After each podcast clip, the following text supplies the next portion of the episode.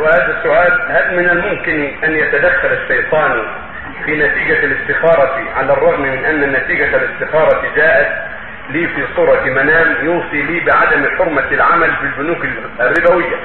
ما هو حكم العمل في البنوك غير الاسلامية؟ نعم نعم قد يدخل الشيطان بينك وبين نفسك ويريد ويزين لك انك لا تلتفت إلى الاستخارة ولا تلتفت إلى النصوص ولا إلى ما يقول العلماء ويقول لك العلماء أخطأوا. وأنت في هذه الاستخاره مخطئ حتى يبين لك الباطل. فلا تلتفت إليه. متى عرفت الحق فخذ الحق. وألزم الحق.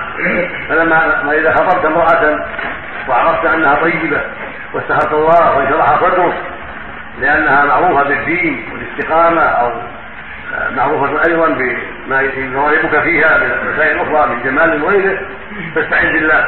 وهذا بالزواج. ولا تطع الشيطان هو سنته وقوله إنها سوف تفعل كذا أو تفعل كذا أو سوف تخرجك عن معاصيك أو سوف تفعل كذا لا تطع الشيطان. فإن الشيطان هو عدو مبين عدو مبين. والله يقول سبحانه إن الشيطان لكم عدو فاتخذوه عدوا.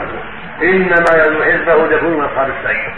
فإذا وجدت في نفسك وسوسة ضد ما عرفت انه حق فاعرف إنه من الشيطان. فإذا جاءت من طريق الزواج بامراه صالحة يقول لك دعها بعد ان هذا من الشيطان.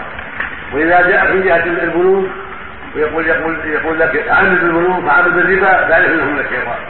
وإذا جاءت من جهة صحبة الأخيار يقول لا تصاحبهم هؤلاء مشددون هؤلاء كذا كذا هذا من شياطين الجن.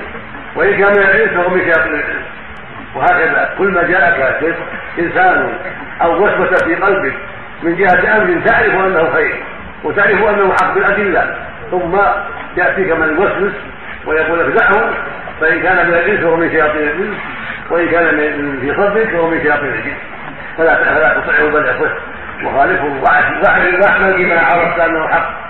اعمل بما عرفت أنه حق وأنه طيب وأنه نافع لك. ولو جاءك شياطين الإنس أو شياطين الجن يقول لك زعل عليك. نسأل الله حكم العمل يا شيخ. لا فوق نحن دخل كمان.